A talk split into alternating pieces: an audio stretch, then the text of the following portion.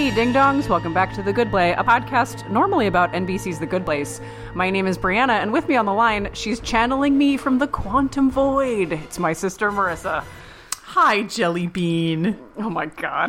that was kind of cute, actually. I like the Yeah, nicknames for the kids. It I like the nicknames for the kids. Uh, so, in honor of Captain Marvel and in anticipation of Avengers Endgame, which is coming up in a few weeks, we're revisiting or visiting for the first time some other Marvel movies for a theme we like to call Avengers Pregame. That was all Marissa. So, uh, congrats on that. Thank you. This week, we watched Ant Man and the Wasp, the second Ant Man movie. You can already tell how I feel about it. Uh, starring Evangeline Lilly and our ageless boyfriend, Paul Rudd. He is every woman's boyfriend. This man, he he and like Keanu Reeves need to share their secrets with the world because What if it's two- vampirism? I mean, I would be okay with that. that was if it was a if it was like a vampire coven with like two of the seemingly chillest dudes in Hollywood, I would be into that. Honestly, sign me up. Before we get into the recap, a little housekeeping. You can find us on iTunes, Google Play, and at goodplay.cast.rocks. Please rate and review us on your podcast app of choice. You can also follow and like us on Facebook. We're at The Good Play. We have a group. Twitter, we're at The Good Play Pod. And you can send us an email at thegoodplaypod at gmail.com. We have no emails this week. I checked. I mean, once. I'm not surprised. I did get some real time feedback from a couple of my friends on the last episode. They were, I was very proud that they liked a, a joke that I made about Casper mattresses. Was, and And uh, uh, listener Joel, uh, who I see on a regular basis because we work in the same building, told me that he saw the title of the last episode and instantly knew that he was going to be in for my screeching the immigrant song, which I will spare you all, okay? Because I am the goddess of mercy. you're the opposite of Hela. yes. And my my friend from the conference, who last time I was like, oh, I, I have a friend who I saw at my at the conference that I was at two weeks ago that hit subscribe in front of me. She tweeted at me and she was like, "Am I that friend?" Uh, yes, you are. Thanks for listening, Miriam. I, I I'm glad you're enjoying the podcast. You too can get an individual shout out if you merely speak to us. If anyone just wants to like hit us up just personally, that's also fine. Oh, you know what? Speaking of which, our friend Lori tweeted Oh, about yes. the podcast this week, which was very kind of her because Lori has a lot of followers. So Yes. thanks, Lori. That was very It- sweet of you. I think it was something like, "This has been a garbage week, so I'm going to listen to my friends talk about some nonsense movie I've never seen." I think it was. I think it was um, the Avengers, the last one, Infinity War. I think she There was you listening to that old episode. Uh, that one's one of my faves. So if Yeah. you're gonna and has a lot. This that's actually a really good segue because this one has a lot of connections to Infinity War. So It does. Yes, it does. So we're gonna get into the into the recap. yeah, just up front, I you have never seen the first Ant Man, right? No, so I was very confused. I okay, so I did see the first Ant Man. I saw it in theaters, and I don't remember a dang thing from it. Like I barely remembered that like Michael Douglas, the president, was in it. So I was like. the American president. the American president. I have something to say about that at the end, but I barely remembered even what it was about, so I was slightly less lost than you probably, but not by much. Well, but also you've seen all the other Marvel movies, right? So there was a lot of reference to things that happened in Ultron, things that happened Yes. in Winter Soldier. Yeah. And I was so there were so many times where I was like, I don't know what I like. Hey, teach. Hey, teach. I didn't do the reading. Can I be excused? you need we almost need like a previously on yes. Just like MCU. a pre-show that they can play. So like the movie starts at noon, but if you want to show up at eleven thirty, they'll, they'll just show you a little highlight reel of like, and then this happened. right previously on the MCU and then it's like all this nonsense. So, yep. So, I'll try to call those things out when I catch them, but So- I might so- be missing stuff. Before we launch in, I should say you did not like this movie. No, I thought it was a piece of garbage, unfortunately. I love Paul Rudd. I just thought this movie was a piece of garbage and everybody was acting like they didn't want to be there. Like, Huh, okay. yeah. I, My take I- on it was like it was a perfectly fine way for me to spend a Friday night. I didn't have to pay for it. It was on Netflix. If I had to pay for it, I would have been really annoyed. Yeah. It was fine. There were par- so here's the thing: there were parts of it that were really genuinely funny. There were snippets of dialogue that I thought were really hilarious. Yeah, I, I there were a few times when I laughed out loud. Yes, But there's that the whole thing part. with Luis and the truth serum. Yeah, I that thought was that was really funny. really funny. And then the whole thing at the end between uh, Scott and the FBI agent, kind of like going back and forth about whether they're going to go out to dinner. that was really funny. Yeah, that felt like the two of them riffing.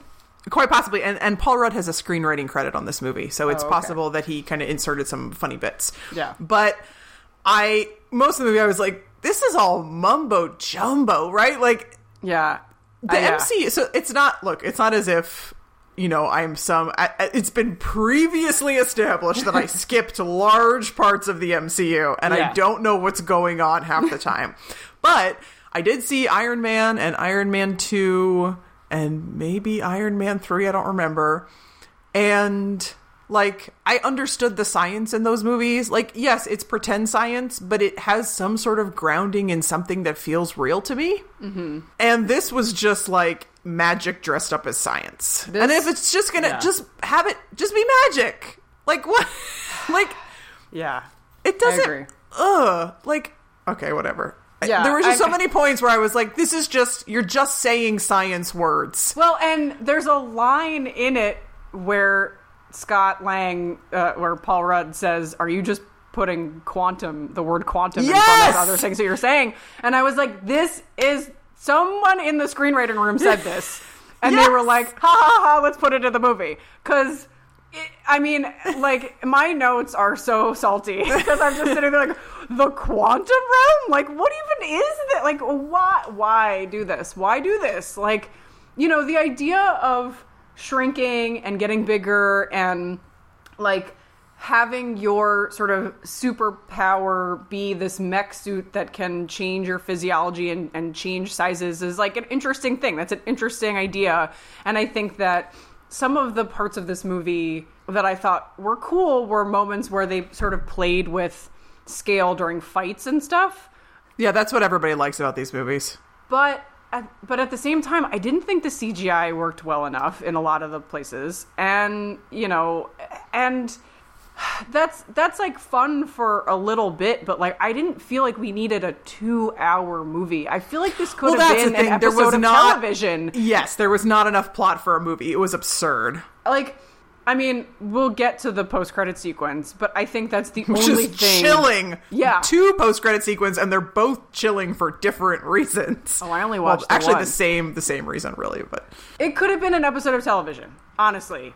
Like it was you could have cut I mean, I'm getting ahead of myself, but like you you could have cut I think 50% of this plot line out Yup. and had like a, a an agents uh, like a very special two-part episode on Agents of Shield to do this whole thing and I it, you would have been it would have been fine. well, you wouldn't have had the budget for you know all the special effects, I don't think. And that's what people go to these movies for is like the the big stuff and the little stuff and the little stuff getting big and the big stuff getting little. Wee. I guess, but holy moly. I mean So here's an exa- here's just an example of why this all seems like garbage to me. Like the science seems like garbage. yeah. So, and there's going to be a great Matrix joke in here if you just hold on and wait for Yes! it because Larry because Larry Fishburne is in this movie. You guys, God bless Lawrence Fishburne, like doing the Lord's work, trying to make this movie watchable Palatable, for me. yes. So, two things happen in this movie pretty much at the same time. One is that Scott becomes very, very big. And in becoming very, very big, Evangeline Lilly, the wasp, uh, Hope Van Dyne, says, Oh no, oh no, he's going to run out of oxygen. Simultaneously, Michael Douglas is shrunken down to the quantum world where there are Tardigrades? so let's just yeah. There. I mean, I look as soon as the tardigrades came on screen, I was like tardigrades because I love them. But I didn't know that.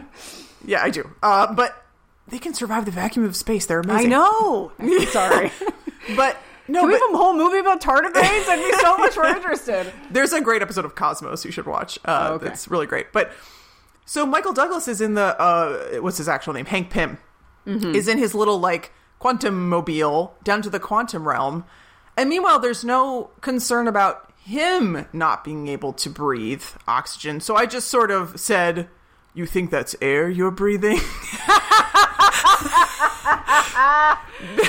Lawrence because because yes, so it was a solid Lawrence Fishburne joke. But like, why is it that Scott is having trouble with oxygen because he's too big, but Hank Pym being too small, smaller than a molecule of oxygen? Well, okay, a diatomic. A diatomic molecule of oxygen being smaller than that, but he doesn't have trouble breathing. You know what I mean? Like, there's no consistency here. And also, like, why does Michelle Pfeiffer have like touched by an angel powers because she's been stuck in the quantum realm for thirty That years? was the thing I objected to least in this movie. I was like, finally, we are just going to straight up magic. We just have left the pretend science behind and we've just acknowledged that this is magic world. I'm fine with it. Should we? Should we?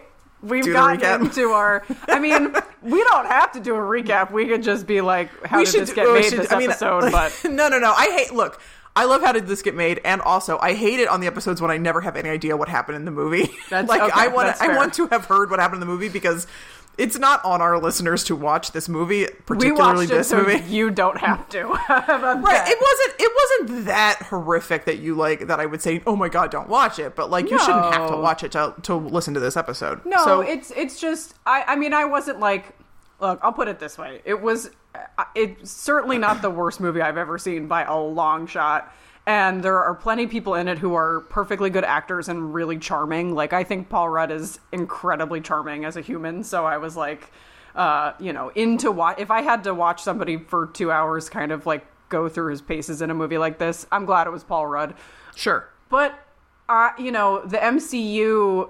I, I mean, when you have movies like Infinity War, when you have movies like Black Panther, and even Captain Marvel and uh, the original Iron, Iron Man, Man? like you know, there there are movies of varying quality, and I just feel like for this universe of movies, this is at the bottom of the pile for me. I'll put it that way.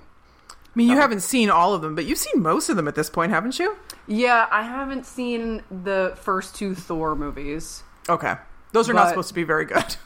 Yeah, like I don't think the Dark World's very good. But like I've seen yeah, most of the other ones and uh this was uh, of all even I mean the first Ant-Man I I kind of liked. It was fun. It was it, because it was this low stakes totally Heist, separate heist movie that was like had no had nothing to do with these like larger kind of it was much more of a popcorn movie like it didn't really fit into this whole other world and then i think the problem with this movie one of the problems with this movie is that it has to fit into this like larger world where like the stakes are so much higher. And you know paul rudd's just kind of like a petty criminal like it's not it's a different He's not that bright. He keeps doing things that I'm like, wow, that was a really bad idea. yeah, like calling like uh, the FBI agent's like, you haven't talked to this guy, and he's like, nope. And then like that night, he's like, let me just call you on my phone that's probably being tapped. No, no, no, no. He he had a secret phone hidden Oh, behind a light phone. hidden behind a light socket. That was actually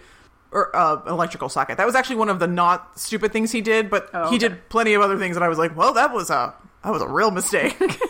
well, all right. Let's let's see if we can get through it, and I'll. like pretty yeah, like pretty quickly. So Yeah, basically yeah. it starts with a recap of Mich- Michelle Pfeiffer and Michael Douglas as the parents of like little Evangeline Lilly, right? So it's Hope Van Dyne and Hank Pym are the parents and Hope Van Hope Dyne is the daughter, Sorry, I'm sorry. What's the mom's name? Janet. Janet Van Dyne and Hank Pym are Hope Van Dyne's parents. It's interesting she has her mother's name, isn't it? Yeah. It was like the one of the only things I liked about this movie. um, so apparently, Janet and Hank used to go out superheroing, Mm-hmm. although we've never heard of them, right? In the Well, Marvel they- cinematic universe. Well, we're in Shield apparently? Question mark. I forgot about that. Okay, whatever. Yeah. So they're like out on a mission and they have to deactivate a bomb, but in order to do that, they have to go into the quantum realm. But Hank conveniently can't. His suit like malfunctions. He can't go into the quantum realm, which is the quantum realm is when you go subatomic. Yeah, you go smaller than an atom or whatever, you know. Sure, sure. So you know, down I guess down to the size of quarks? Question mark. That would be my guess.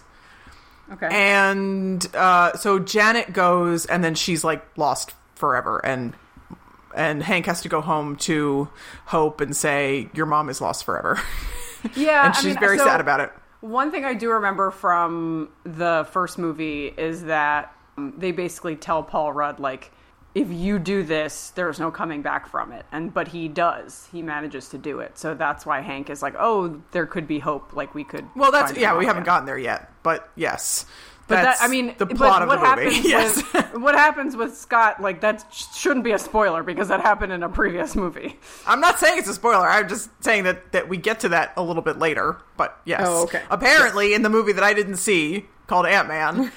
Scott goes down to the quantum realm for some reason, and then he's able to come back. I think his uh, what. I, so I, there was like a little flashback scene, and it seemed like his daughter called for him, and he came back that way. Yeah he and his daughter have a cute relationship Yeah, it's sweet. yeah So, and in any case, we see that Scott's been on house arrest for almost two years because he violated the Sokovia Accords. And then in the note says, which Marissa probably still doesn't know what they are, lol. Thanks, Brianna. i mean That's true. I don't know what they are, and I don't care, and I will aggressively stop anyone from trying to explain them to me. It's something, And something. also- countries should be able to decide if super people come and do things, blah blah blah. Okay, and also the other piece of this, maybe I'm remembering incorrectly, but the other piece of this is in the in Avengers Infinity War, they say, "Oh, Scott Lang is sitting this one out because he has a kid at home and so like he doesn't want to get involved." But that's not actually what happens because he's been on house arrest. Well, And- no, my memory of it is that they say that both Scott and Hawkeye are. Yes. Ser- they, they don't say serving time, but they say something like trying to keep a low profile because of the whole thing that happened or whatever. Oh, oh, I thought it was they've got kids and so they can't risk it. But maybe I'm Uh, it's been a while since I saw yeah. Infinity War. Anyway. But yeah, he's been on house arrest for two years, which is nuts. Yeah. And he's got this leg bracelet that makes sure ankle bracelet to to ensure, much like Paul Manafort, that he's not viol- not violating the terms of his uh, house arrest thing or whatever. But anyway, so so Scott and his daughter are playing together, and he accidentally crashes his ankle bracelet through the fence, and that brings the feds in. Which, look, um, how do I say this?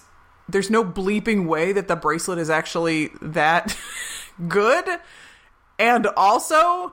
Yeah, no, I got nothing else to say. Well, I mean, except why not? If we're living in a world where the like a quantum techno realm exists.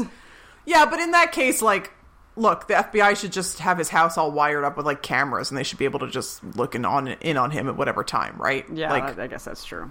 This is so far down on the bottom of my list of things that I cared about. that's that's fine. That's fine. Okay. So the feds come, and the lead agent is uh, Agent Wu, who's played by Randall Park, and he's so funny and Yeah. so adorable in this movie. I just wanted to give him a hug. but uh, you know, Agent Wu comes in and is like, "Hey, Scott, sorry, you know, this is routine. We have to do this." And like, you know, have you talked to Hank or Hope? And he's like, "No, no, no, I haven't." And he's like, you know, because that would be a violent, and you you would go to prison for like twenty years, which is nuts, man. That's cuckoo bananas. But uh, I mean, there are people who kill their spouses who don't get twenty years in prison. Like, cut me a break. But Oh, yeah. so and Scott's like, no, no, no. So the feds don't find anything, and they and they go. And meanwhile, Judy Greer, his ex-wife, and Bobby Cannavale, the ex-wife's boyfriend or Is new that who husband. that was? I forgot who. I was like, who is she? Like, they seem awfully chummy to be exes, but maybe I'm. Some people are very emotionally mature, Brianna. Ouch. So they take they take the daughter back because I think she's only with her dad on weekends or something like that, which makes sense, right? Because he can't take her to school, he can't leave the house. Yeah. Right? Yeah. So- Yeah. Yeah. So, as Scott relaxes in the tub one night, he closes his eyes and he has this dream, but he is, kind of is Michelle Pfeiffer in the dream. He is Janet Van Dyne, and he breaks out this secret cell phone he had hiding in a an electrical socket, and he calls Hank, and he's like, "Look, it's probably nothing, but I had a dream about your wife, and it was really weird. Okay, bye." And then later, he's just sitting on the couch. He gets bitten on the neck, and then he passes out and wakes up in Hope's car. And they've enlisted a giant ant to be in Scott's house wearing the ankle bracelet. I know, I don't like ants either, and this is really rough.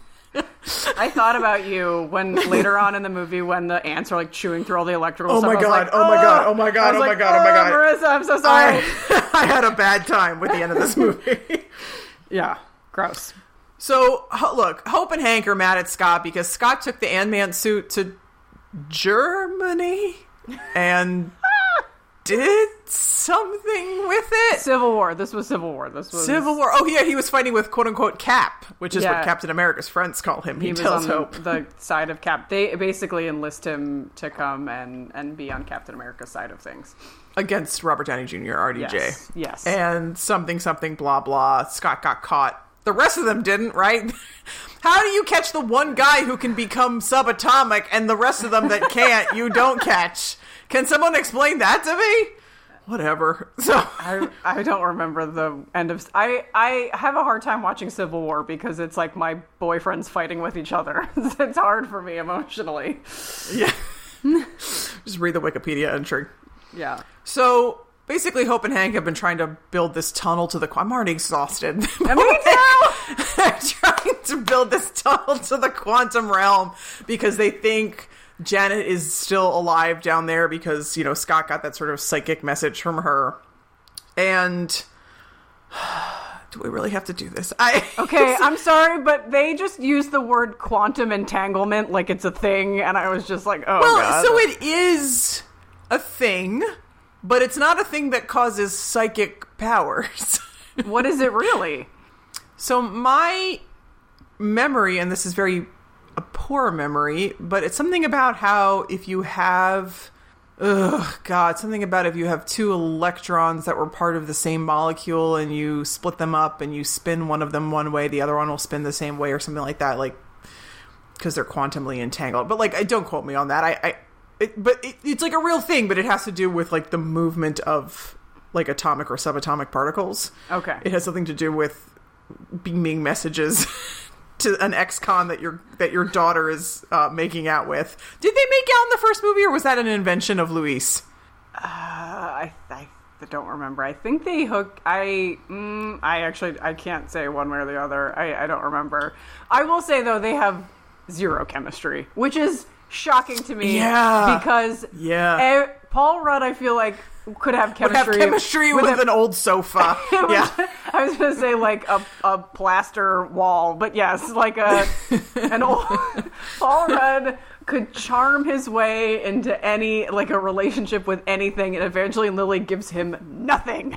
And I'm just like, Yeah. how are you in She's so grouchy the whole movie. She's so grouchy. It's just like these people are so deeply unpleasant. Both Hank and Hope are relentlessly grouchy, top to bottom, start to finish. I don't want to help them. I don't want like. I mean, I want to. Uh, uh, abstractly, I don't want a woman to be trapped in a quantum realm. Okay, Sure, like she's sure. she's an innocent woman who sacrificed her life to save a bunch of people. I'd like her to be saved if possible. That's all great, but like on the basis of doing it for her husband, her grouchy ass husband and her grouchy ass daughter, like I'm not into that. I don't like these people. so grouchy and there was a whole there's a whole thread that we're gonna get to about how Hank was like terrible to work with and like fired all these people and like that Yeah, has sure caused, was.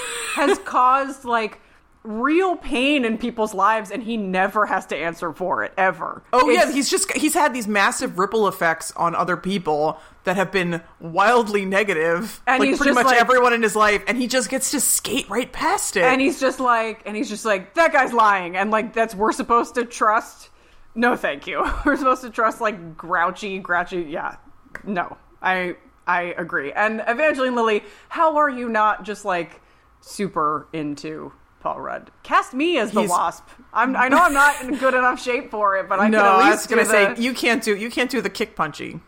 it's all cgi you know you know you can do a lot of things with mm, Is it? I would if they were like, you need to get in shape to be in a movie with Paul Rudd where you get to make out with him. That's maybe the only time in my life that I would do it. You'd be like 14 hours a day. I'm eating pure whey protein for every meal. Ah, can we just can we just get this over with? Yes. So they're yes, gonna make a quantum tunnel, and they're like, "Oh, Scott, you owe us. You have to help us." And he's like, "Oh, fine, whatever." And then this entity shows up that they end up calling Ghost, who's sort of like this gray suited. it was super obvious to me from the jump that it was a woman because you hear the voice and it doesn't matter that it's been digitized. You hear that it's a woman's voice. Nobody else seems to get that. Yeah. But it's a woman in a gray suit who does not seem to be completely in sync with reality and not in a mental way, in a physical way. Also, Like, maybe in a mental way. also later. super in a mental way. and she's just like phasing in and out of reality. She has like this weird ghosty shadow that she keeps leaving and she and she goes through things and whatnot. Yeah. And yeah, we'll find out more about her later. Yeah. So they want to finish building the quantum tunnel and Hope goes to see Walton Goggins. Okay, what was this character about? Why did we didn't need him? No, we super didn't need him. No. any of this piece of. That's what I'm saying. You cut out fifty percent of the plot. You make it a two part episode at Agents of Shield. I'm there. We didn't need this guy. He's like, you know, just, just bargain basement. I, I don't know. Just like a bargain basement villain that they were like, sure, I guess you. you He's vaguely southern. Yeah. He's quite menacing. He has a lot of cronies and henchmen, but there's never any indication of like, you know, he he basically threatens Hope like, "Oh, we know you're building a quantum tunnel, and we have someone who wants to buy it for a billion dollars." And Hope is so. if she had, if she had just been like, "That's a really great offer. I have to talk it over with my dad. Can you give me the card? Like, I, I need this part now because like we're really on a time crunch. But just give me the card of the person who wants to buy it, or give me your card, or like I'll call you back in 24 hours." But she she's like constitutionally incapable of playing it cool for one minute. So Yeah. she's like, "Uh, we have more important things than building a business. Now give me the part." And then it turns into a whole thing. It's just like, just Yeah, like and she use- takes it from him. yeah. No, but then the ghost ends up with it. Yeah. Ghost ends up uh, with the part she needs and also the lab because Because Ghost they can is- shrink the lab down to like a suitcase Right. size. Yeah. Which doesn't make any sense. So Michael Pena, who plays a character named Luis, who's is the only Latino person in the whole MCU? Question mark.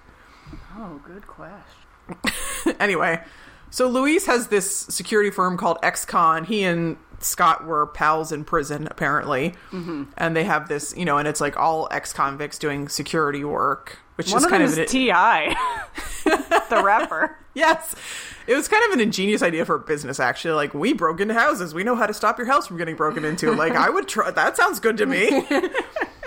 and so that's like you know Scott works for them kind of remotely from home since he can't leave home. But what the heck happens? Oh, that the, so Hope and Hank and Scott all go to the ex-con security like headquarters or whatever. oh, yeah. And he's like, I heard you were threatened by a ghost. And the Russian ex con who works with them calls her Baba Yaga. And I was like, I just wish I was watching John Wick instead. I've never seen John Wick, but I, I like Baba Yaga stories. So every time he said Baba Yaga, I, I did laugh. um, they called John Wick, not, they call him Baba Yaga for some Okay. of it. Yeah. Thank you. He so, worked for the Russian mob. Anyway, so that's when, another Keanu just trying to get us to watch Keanu Yes. movies. All right. So we're not watching John Wick. So at some point, so then they're like over at Luis's security firm, and then Hank is like, "Ugh, we have to go talk to my old colleague. He's the only one who could help us with like a quantum tunnel or whatever." So then they go to San Francisco University. What school is this? I University of San Francisco. K- UCS. I don't know. Before they do that, there he's like, "Oh, we got to find the lab," and then you follow the lab back to. You see like a really nice house in the woods or whatever, and Hmm. its ghost is, uh, you know, taking the thing inside, and that's we kind of see she's like glitching, almost that Spider Verse though. She's like glitching. I in know. I was watching it, being like, "Oh, this is like Spider Verse," but this came first. Yeah. Um, so she's glitching in and out, and I thought she looked like Nicole Scherzinger from the Pussycat Dolls. So that's how I refer to her. In I don't notes, have a as- mental image of anyone in the Pussycat Dolls, so I it's weird you that you to do. a music video of I'm her. good, thanks. but she looks like that, except this girl looks like a zombie version of her because she's very like ashen all Yes. the time. So Yes. I call her zombie Nicole Scherzinger in my notes. That's definitely way easier to write than Ghost or Ava. so congrats. So I they was go trying to, to find some joy in this. Like, ridiculous slog through this movie. So they go to San Francisco University question mark and Lawrence Fishburne just happens to be giving a lecture on quantum quantum quantum. he spots Hope and Hank and Scott in the back of the classroom and they go to his They're office. not wearing disguises. They're just wearing, you know, Scott. They're all wanted criminals, and Scott is like, we're not. We're just look like we're ourselves at a baseball game because they all. He's have- and he is correct. Yes, he is correct. Anyway, So they go to his office and they're like, "Hey, um, we need a quantum tunnel." And he's like, "I don't have a quantum tunnel, but you should be able to find your lab if you just do bloody bloody science technobabble." And Hank is like, "Ugh, what do you know?" Ugh. Right? Like he's such a jerk to this guy. It's unbelievable. And Laurence Fishburne's what's his character's name? Bob or something? Bill. Bill. so. Like, Yeah, we're just calling him Laurence Fishburne. I'm sorry. yeah, no, I agree. So good old Larry Fishburne is like. Larry Fish. Yeah, Larry Fish is like, okay, yeah, I mean, it's a good thing that you got me fired from S.H.I.E.L.D. because, you know, our egos couldn't fit on the same room or whatever. And Hank is just like a total jerkwad Yeah. to, to, to Elfish. Like, Well, Just like- Elfish is like, uh, your wife was the only one who could stand you, and look what happened to her. which, like, fair point, though. Yeah, I mean, not wrong.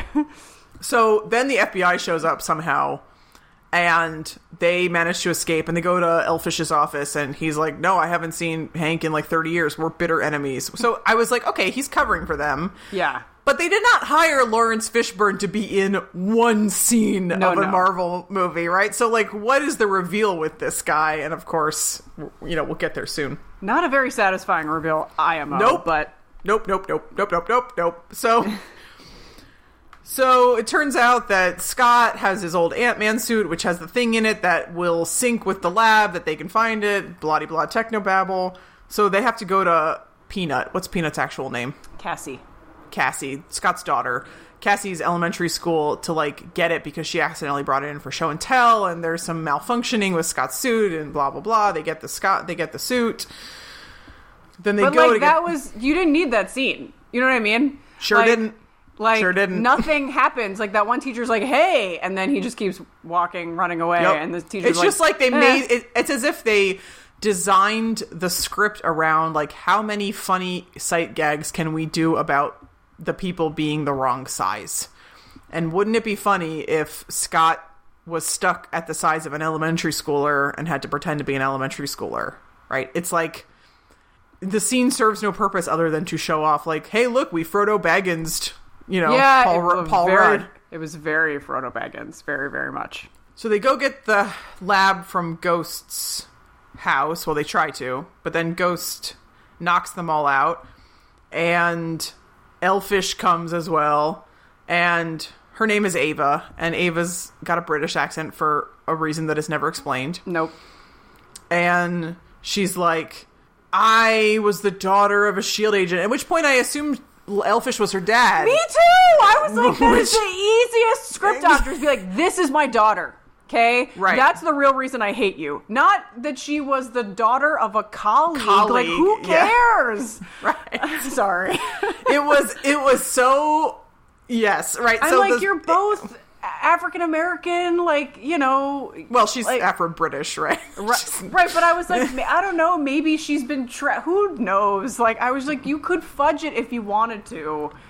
They, but they just made up a whole other family right for her. all they had to do is make it so that elfish was attempting to build a quantum tunnel or something in his basement because he got fired by shield just like the story of the guy that it turns out is her actual father who we never meet and never And- have any connection to yeah. connection to whatsoever. And then, like, Ava one day just wanders down the basement and pushes a button, right? That's all that it has to be. No, I'm Oh, saying oh, this is oh, what oh, it oh. should be. Oh, that, yes, That, yeah. that Larry Fish is building a quantum tunnel in his basement to get back at Hank or, or get back on top or get into scientific journals or whatever. And Ava, like, wanders down the basement one day and presses the button. And maybe her mom is upstairs and the quantum tunnel, like, collapses the house. The mom dies. The, the daughter becomes ghost. Larry Fishburne is off at the office or whatever and now he feels tremendous amounts of guilt and he has to help her like that's a compelling story, right? That's what it's way more compelling than what actually happened.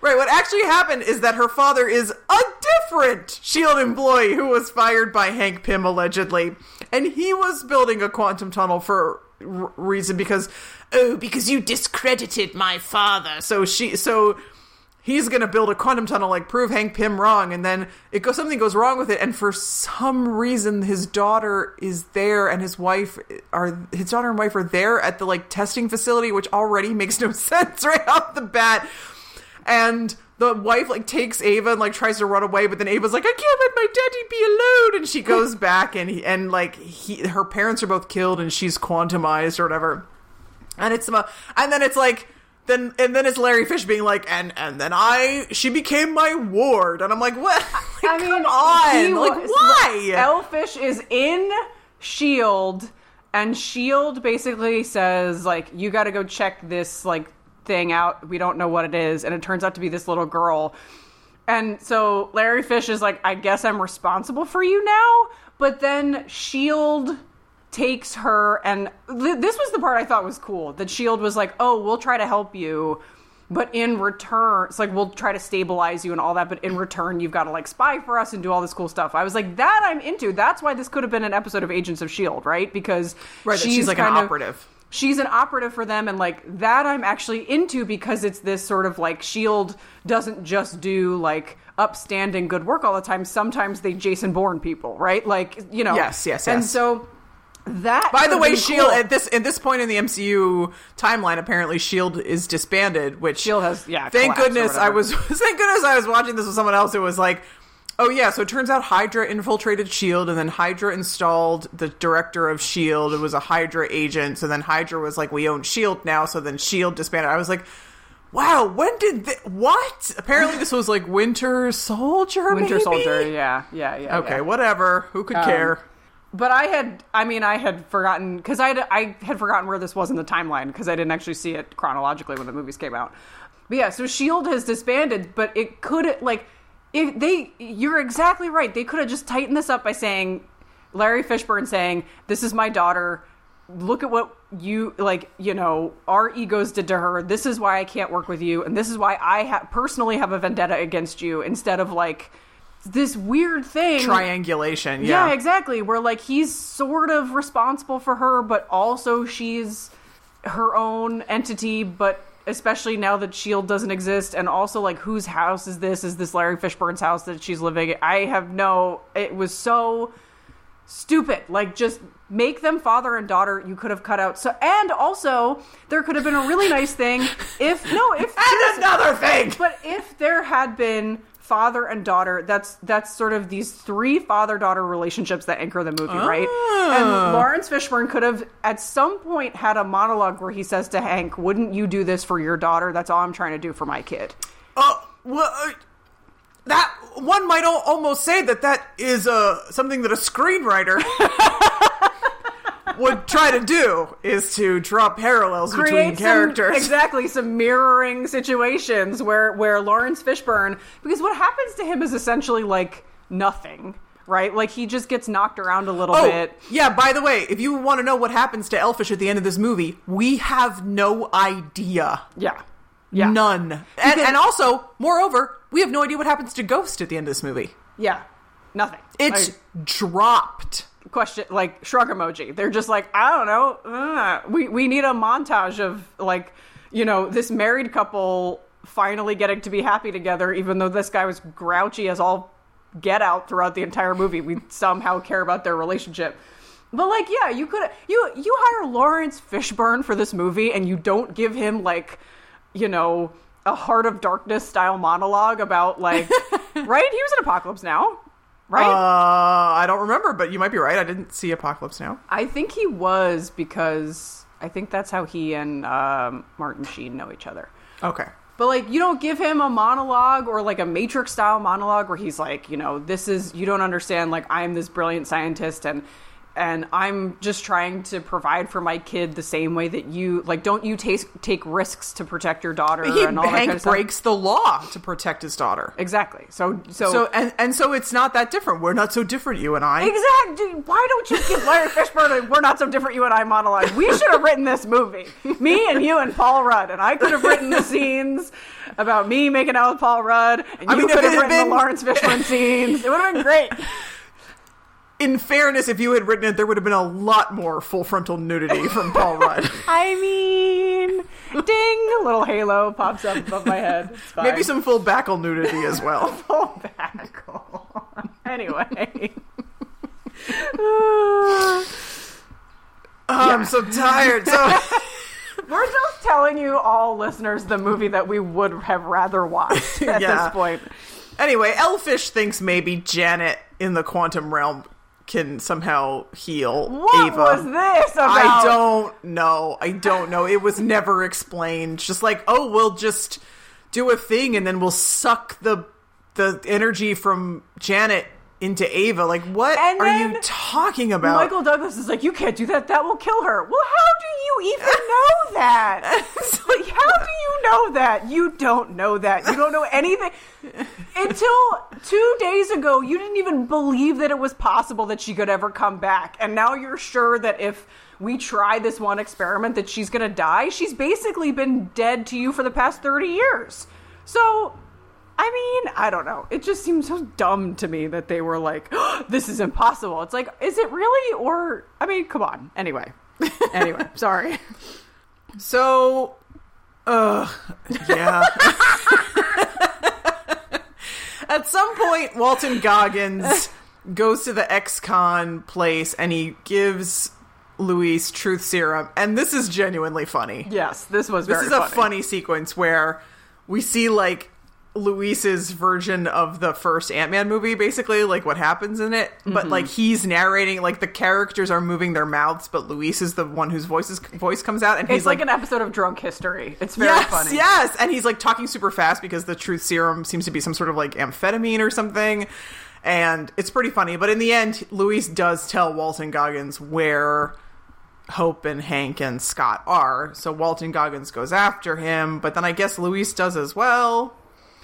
Yeah. And Walton Goggins calls his friend at the FBI and is like, "Hey, I know where." So his quote unquote friend at the FBI, like you know, he has an in at the FBI who you know, there's some shady business going on between him and this FBI agent. It's not Agent Woo, whom we love. It's Who another. is it's a- it's practicing a- close-up magic in his office. Yes, it is a mediocre white guy, unsurprisingly, who is the contact for Walton all? Goggins. Yeah. As Shawn says in The Good Place, this is there's a reason I chose the form of a white man. Forty-five-year-old white man. I can only Can fail only up. fail up. so Hope and Hank set up the quantum tunnel in some place, who cares? And Janet takes over Scott's body for a minute, a few minutes. Wait, are we missing the part where they go to prison, or is that later? That's later. Oh, okay. And Oh, yeah, you're right. Sorry. So Scott takes over Janet's body, and it's actually kind of sweet because she's like talking to them. She's like Jelly Bean, but it's like, but it's like Paul Rudd doing it, but it's still pretty funny. It's- like it- Jelly it- Bean. I believe you can find me. Yeah, it's very much um Ghost. Ghost, or I was gonna say the Robert Downey Jr. movie that you loved. oh yes. um, I've already forgotten what it's called. The one we Heart- did, on, Heart and. Souls. Heart and Heart and Souls. Go look back about a month or two in the podcast archives. So guys. good, so good. So, and then Paul Rudd, at, but it's Janet in the body of, of Scott, like goes to all the computers and like fixes all the algorithms, whatever. And she's like, I've had a lot of time to think about it, and this is how you do it, tippity tappity tippity. hey, lady, you haven't seen a computer in 30 years. You know how this ish works? Okay, cool. Nope. And she's like, I put an antenna in Scott's head, and you can just and and Hope is like, oh, it's like tracing a call back to its source. And I was like, it's not what? What is any of this? This is not. This is straight nonsense. And then she's like, That should have been the tagline for this movie. This Yeah. is straight nonsense. and then she's like, anyway, it's still in Scott's body. Anyway, you have two hours to find me, and then uh, the probability fields won't line up for another hundred years. So good What luck. is a goodbye." probability field? What even? I mean, I know what it means in like a mathematical context. in this context, it means absolutely nothing. It Yeah. means nothing. And why now? Why a hundred years? Why two hours? Whatever. So just shaking my I realize that like I'm reacting to you, but I'm not saying anything. I'm just over here shaking my head and shrugging. Great for an audio medium. Luis calls Scott and says, "Hey, the feds are coming because I told Walton Goggins where you are." Which why did Scott tell Luis where they were in the first place? That was such a stupid, stupid move. But in any case, so Scott manages to get away and fly home on the back of an ant, which seems like it would be a pretty slow method of transportation, but cool, whatever. The feds show up at his house, but he manages to get there just in time. His daughter covers for him for like five minutes, but then he's actually there. Meanwhile, Hope and Hank get arrested by the FBI, and they. And let me just tell you this right now. Right now, okay? They have two hours to get into the quantum void to save the mom. The FBI doesn't wipe their butt after a dump in under two hours, okay? if you think for one absolute minute that the FBI would arrest a pair of highly wanted criminals and get them into an interrogation room together in under two hours, you are straight out of your mind. it is not happening. There's a whole like ugh, if they if the clock had been 12 hours, I would have bought it. If it had been like you have 12 hours to do this, then I would have been like, yes, I can see how they could get to FBI and all the paperwork and all the processing and all the this, that, the other thing. And then they're okay. And then they break out, whatever, and get back 12 hours. Sure, I buy it. Two hours, it's laughable. It is laughable. I my my I didn't think about the timeline, but my thing was why put them in the same room? That's the Great dumbest question. thing you could possibly do. You And know no, and they that don't, they're that doesn't happen. yeah. that doesn't happen. Don't you want a prisoner's dilemma? The two of them. Yes, You know- of course they do. It's the FBI. That's like their favorite trick. so as soon as they're in a room together, Hope picks the handcuffs with a bobby pin from her mouth. Sure. Yeah, uh, that's a thing that you can do in FBI headquarters. because they wouldn't cavity search you. Yeah. Yeah, right. And she immediately opens up their two handcuffs, and then Scott kind of rides to the rescue and drops down a suit for like the wasp suit for. They they never call her the wasp in the movie, by the way. I Drop think down maybe the, they did in the last one. Okay. Yeah. He drops down the wasp suit for Hope and an FBI an FBI hat and uh and windbreaker, Windbreaker. for Hank, which I'm like, yeah, no, he can't go anywhere without a badge. You guys know that that's how it works, right? Can't go anywhere without a badge, but whatever, it's fine. So they get out and uh and meanwhile Scott and Cassie have had a talk and Cassie's like you have to go save the world you have to go help people I want to be your partner and Scott's like that's really and you'd be a great partner and I would be a horrible dad if I let you be I thought that partner was a very sweet line. it was super sweet and she's like you got to go help people go go go and he's like okay cuz you know his whole thing is like he doesn't want to go to prison again cuz he doesn't want to be away from Cassie and it's like but she gives him the permission and I thought it was like that's like an emotionally genuine moment for me of Yeah. like he, he she gives him the permission to like you have to risk it because the stakes, you know, the stakes are very high and, you know, real people need help. So, right. he- And also, he- she, she seems like she kind of understands who her dad is, and is just sort of like, yeah, I, what, a I- petty thief? or like just like I mean, they have that whole scene at the beginning where they're like breaking into somewhere together. Like you know, it's it's fake, obviously, but like she's not like she understands that her dad is you know break breaks the law and is sort of on the wrong side of things, but like has I like a good bad heart. boy, daddy. yeah, like has a good heart, is a good dad, and therefore she's like you know. But yeah, I thought that was sweet. So they find the lab again. Elfish and Ava are inside of it, you know, and, and Ava's getting particularly desperate because Elfish has told her that she has weeks to live, which is like very convenient that this is all happening at this moment, but whatever. And you know, they're like we're you know, they're still on this two hour clock, which is absurd. They're still on this two hour clock that they have to get inside the quantum realm. And so look, basically Hank quantums down into quantum world. And He's Scott Bakula's himself. yes. And meanwhile, so this is like I kept having this question of like, okay, so basically Hank quantums down into the quantum realm, and then the lab gets miniaturized, and carried around, right? But mm-hmm. like, how does that work? Like, Hank's already been super miniaturized inside the lab. Is he getting more miniaturized?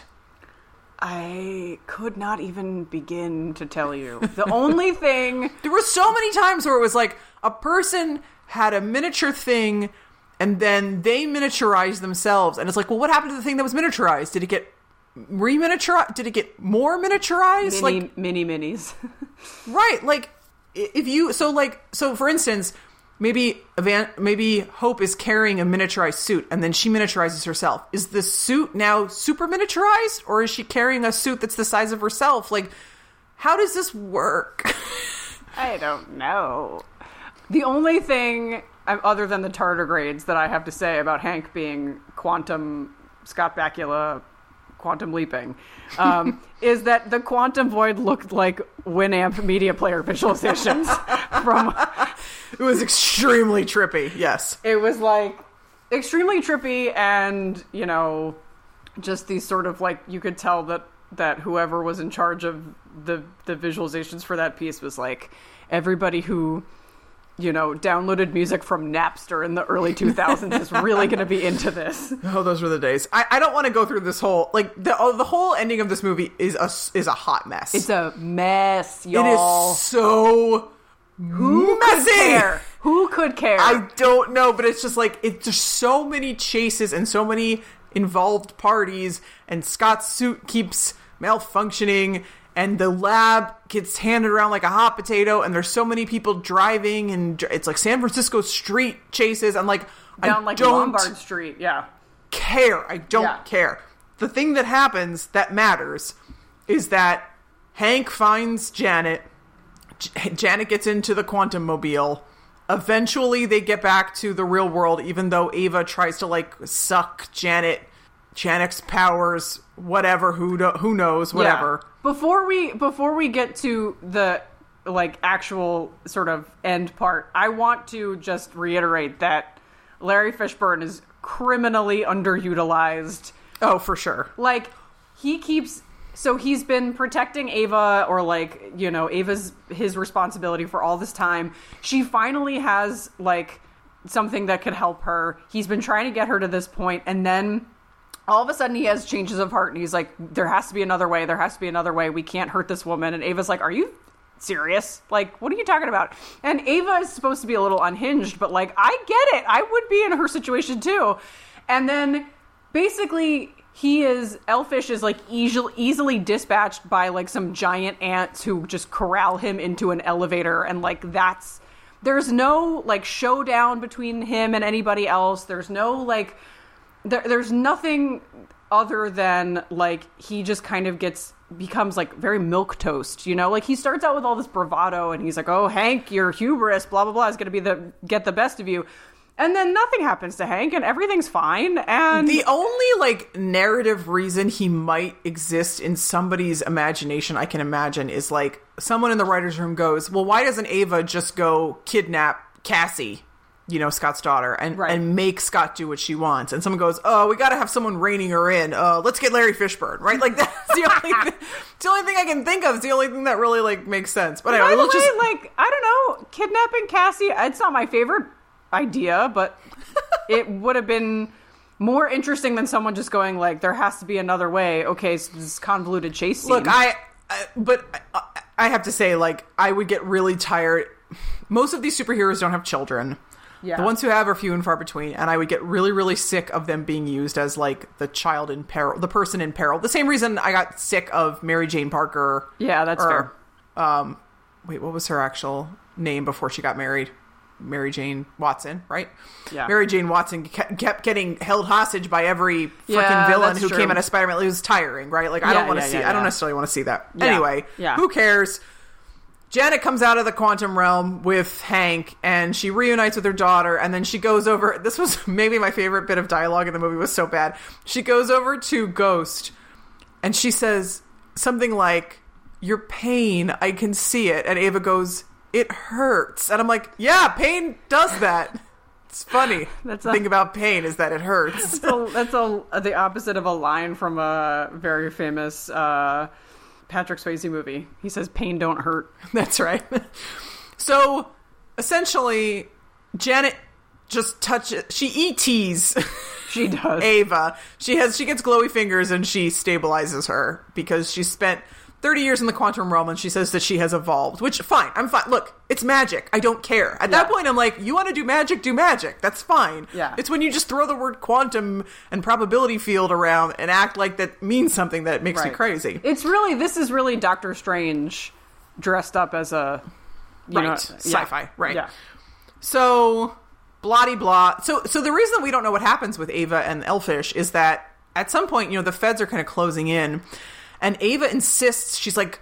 Laurence Fishburne, run, run! I've done things and I and I have to answer for them, but you you are innocent and run and leave me. And he does. We no, have no he idea. doesn't. Yes, he does. He's ta- he's like, no, I'm not leaving you, and they hug, and that's the last you see. No, then she she runs away. I think oh from him and leaves him there. I, I think. was like, I was like, did I miss a scene where she got shot and she like can't go any further? That's what I had thought happened, but But yeah, it's it's hilarious because like she hasn't done, as far as we know, anything that couldn't be swept under the rug as I was on Shield business, right? Like, what exactly does she think she's going to get turned into the feds for? At some point, the feds are going to take her in and be like, "Oh, alias Ghost, and the Shield told you to do all this. Okay, so, sorry to have detained you, ma'am." Like, she's going to get a free pass on this stuff. Like, why does she? Th- it doesn't matter. We have no idea what happens to her. Absolutely none. and apparently no one cares. I mean, Nobody. right. So, fine. Somehow Scott gets back to his house before the feds do again. Do you think whatever. Laurence Fishburne was just like, I gotta run, I gotta go. I can't be in this movie anymore. They're filming John Wick 2. I have to be on set for that. Is he in John Wick? too? yes, he is in John Wick 2. Oh, that's amazing. So God he and. Keanu are still buds, obviously. Obviously, who the you could not. I mean, like, look, those two guys obviously would get along like peanut butter and jelly. Yeah, and so th- they. Uh, I watched an interview with Keanu Reeves, not surprisingly, where he talked about this, and he said that he was hanging out with Laurence Fishburne, and um, he's like, "Hey, I saw John Wick, and I loved it." And so when they were writing the second one, he like emailed Larry Fishburne and was like, "Do you want to be in it?" And he was like, "Send me the." Pages and he and he did and Laurence Fishburne was like yes I will totally be in this movie and Is he great. a bad guy or a good guy? He is a guy outside of the law, like everyone is. He's like he and he and John Wick have like kind of a contentious relationship, but they're kind of they're kind of bros. But at one point, John Wick had tried to kill him. It was like a whole thing, but they're kind Okay. of bros. Okay, thanks for that. Let's finish this movie up, please. Okay, yeah. So, blah blah. Scott manages to get back in time to get his ankle bracelet removed. He's a free man now, even though and and Agent Woo. So one of the other like genuinely funny things in this movie is is Agent Woo is like taking the bracelet off him or whatever, and says something like. I'll be seeing you. And then it turns into a whole awkward, but hilariously awkward conversation with Scott being like, Why'd you say that? He's like, Because I'll be seeing you like when I arrest you. And Scott, like, Oh, I thought you meant maybe you were going to like invite me out to dinner or something. He's like, No, why would I? I mean, are you doing anything? Like, it's, it's actually that was pretty funny. funny. That was funny. Yeah. So, okay, happy ending. The business is doing super well because everybody saw it on the news when all this stuff went down with Quantum Tunnel or whatever. Hooray, the, the X-Con business is doing well. Janet and Hank are happy in their retirement or whatever. I don't think we see much in the way of Hope sort of doing whatever. Hope has the a drive-in movie date. Yes. It was yeah, it was kind of cute. And I knew that there was a reference to Thanos' snap at the end of this movie and I was like if they dust that little girl, I will punch through this television. You do not make me watch the death of an 8-year-old innocent girl. I will kill everybody. But that, thankfully that's not what happens. Yeah. What happens instead is there's two post-credit sequences. The first one is okay, and this was so this was just such a ridiculous like justification. It's like we need you to go down to the quantum realm and collect some of that healing energy for Ghost. What? Yeah, you're friends now. A, your friends now. B, it wasn't permanent. What Janet did. And C, what you can collect this stuff with? Like he just has like a jam jar. like what? So they send Scott down to the quantum realm, and it's Hope and Janet and Hank all standing around. They're like on the top of a building or whatever, standing around with like their various instruments and computers or whatever. And then Scott's down the quantum realm and he's like, and he loses connection to them. He's like, guys, what's going on? Guys, guys. And then you pull out to see that all three of them have been snapped. Which was this scene was the only scene that you needed in the whole movie. This is it. yeah, mm, pretty much. I mean, if you wanted to just get rid of Janet and like not even do, if someone had been like, "Hey, maybe let's not even do this movie," but like uh maybe Put a short out online. Exactly. Just a second screen experience of like meanwhile for Ant-Man. So they, they did that for Doctor Who once, and it was super effective. They they took um, the Eighth Doctor, who only ever appeared in a movie, and they did like a web short that I don't know it was like ten or fifteen minutes or something, and it was like in anticipation of a new season or something, and they showed his regeneration for the first time, and they got the actor back and they showed and they showed sort of how he had to make this series of like desperate choices and how he became what turned out to be the war doctor spoilers for doctor who like five years ago how he becomes the war doctor who's like an unnumbered doctor who is supposed to destroy gallifrey but it's like everybody watched it it's super popular high production values everybody liked it like and it and it bridged the gap really effectively, you know, and it gave us a good uh, set of backstory for this thing that they were about to do. But it was it did not merit its own episode, right. and the same thing with this, right? Like, okay, so you need Scott stuck in the quantum realm and Hank and Hope dusted. That's it. Yeah, put out a web exclusive. This like Ant-Man and the Wasp. This could have been a web short. That's all this needed to be. just just yeah, the three of them like Scott, we already know from the first movie that Scott can go down to the quantum realm and come back. We, that so you don't need. We didn't learn anything new from this movie. All you needed was like, hey Scott, we want to be able to replicate this ourselves. So you go down and we'll monitor you while you do this, so we understand how you did it. Mm-hmm. He goes down to the quantum realm. They become dust. That's literally all you need, and he's stuck. because at some point, like the setup here is that Janet says like. Watch out for the tardigrades, and also like watch out for time vortexes. And I was like, well, okay, like it's obviously you're obviously setting that up, right? But that's fine. But you didn't need a whole movie for that. So the second post credit sequence, which you did not see, no, because I was, was- just like, ugh. So, it was chilling because of context. So what you see is that giant ant who was pretending to be Scott with the ankle bracelet gross. Yes. in yes, gross in Scott's house, and he's playing on the drums and he's practicing the drums, which would be kind of cute and funny the way that the Captain Marvel post credits was cute and funny. Yeah. Except it's obviously after the snap because the TV is on and it's broadcasting the emergency alert system. So so they're showing this thing that is like half of all humans are dead now and look at this funny ant practicing drums and I was like this is sociopathic That's super gross. I'm glad I didn't watch that. like I already don't super love the giant ant thing, and now you're being like and and merrily the ant drums as all of humanity is freaking the f out because half of all people are dead. This could have been a web short. And and yeah, you're so right about the chemistry between them. It's just Oh, non-existent. she like kisses him at one point, and I was like, "This feels so forced." And you know how I know it was forced because they have scenes. because it wasn't me. hey, it wasn't me, dear diary. Why wasn't it me? But also because Evangeline Lilly and Paul Rudd have these moments throughout the movie where they have like just an aside where it's the two of them getting ready to do something like you know, Paul Rudd's like, look at us teaming up again. Like, who would have ever thought this would happen? She's like, ugh, like she doesn't want anything to do with him. She's so, so mean to him. But they like will look at each other for like a half a second.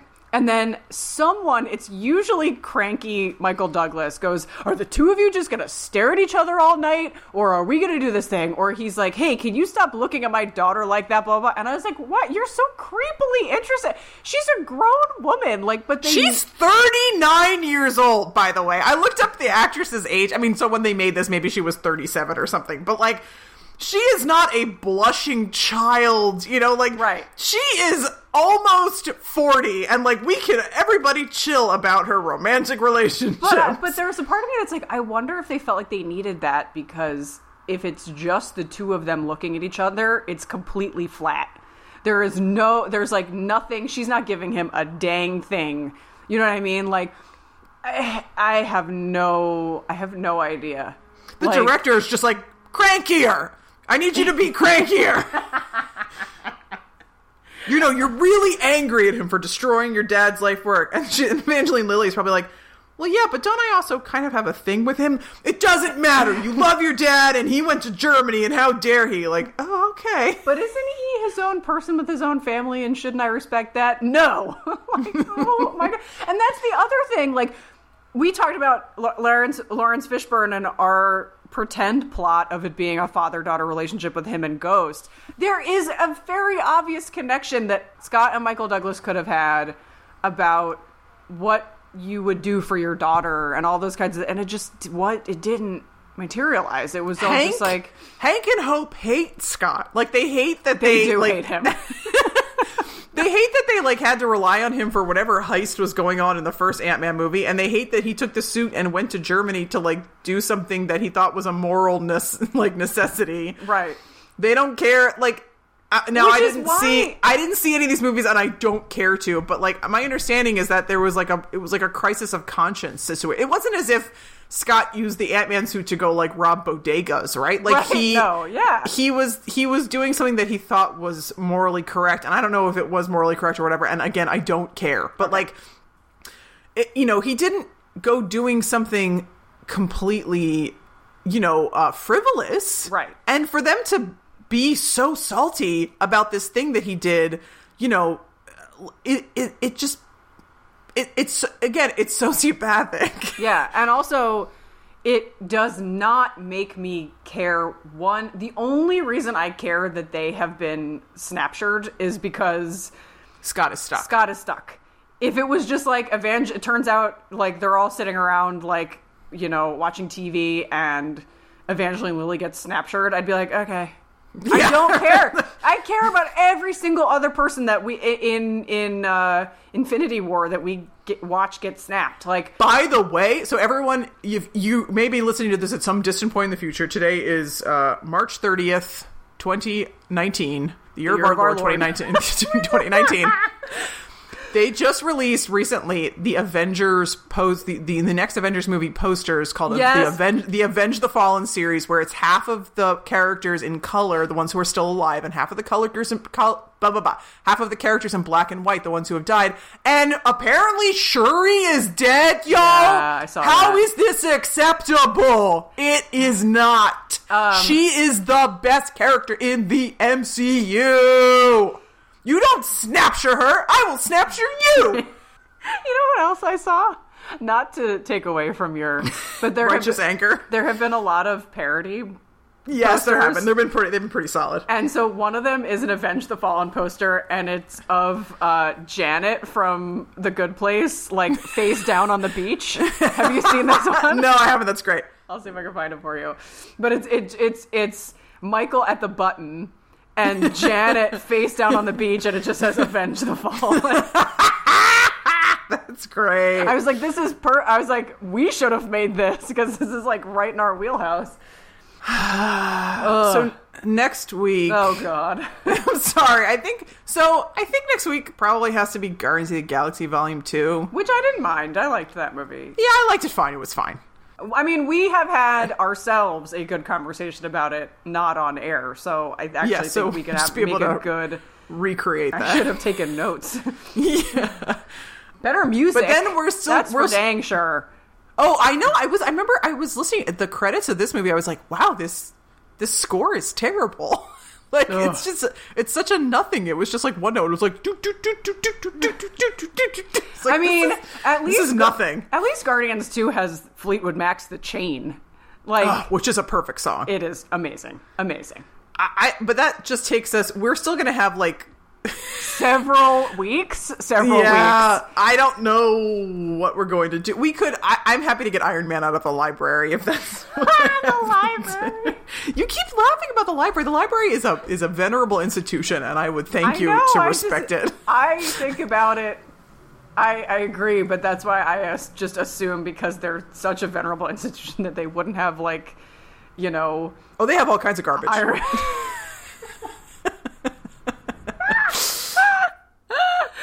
Uh, yeah, I think we could do Iron Man. You know, maybe some of the origin story movies, like Maybe you we should go back and watch Guardians One with the knowledge we have from Captain Marvel. Oh yeah, we could do that. I liked Guardians one. I liked it better than Guardians two. So maybe, yeah, I don't know. So maybe you and I. So let's let's leave it slightly undecided what we're going to do for next weekend. Yeah. Maybe we can figure out a way to go to the library, get some of the MCU movies. Um, but I don't I don't have any listener mail, so I think we're going to wrap up. Oh wait, I have to say one thing before we go. okay.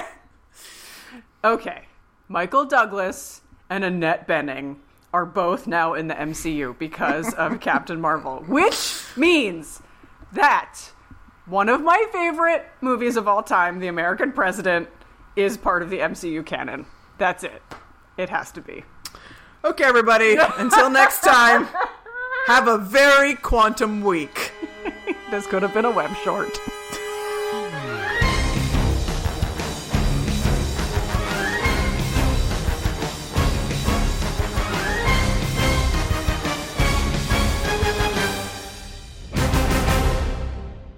Um, like, I. Is that. Do you want to take care of that or no? Leo? Oh, good job, sweetheart, but I'm recording, okay? Okay. His He just beat he just beat the I, boss. I heard. I heard. That's so sweet. His little voice. Mommy, mommy. Um,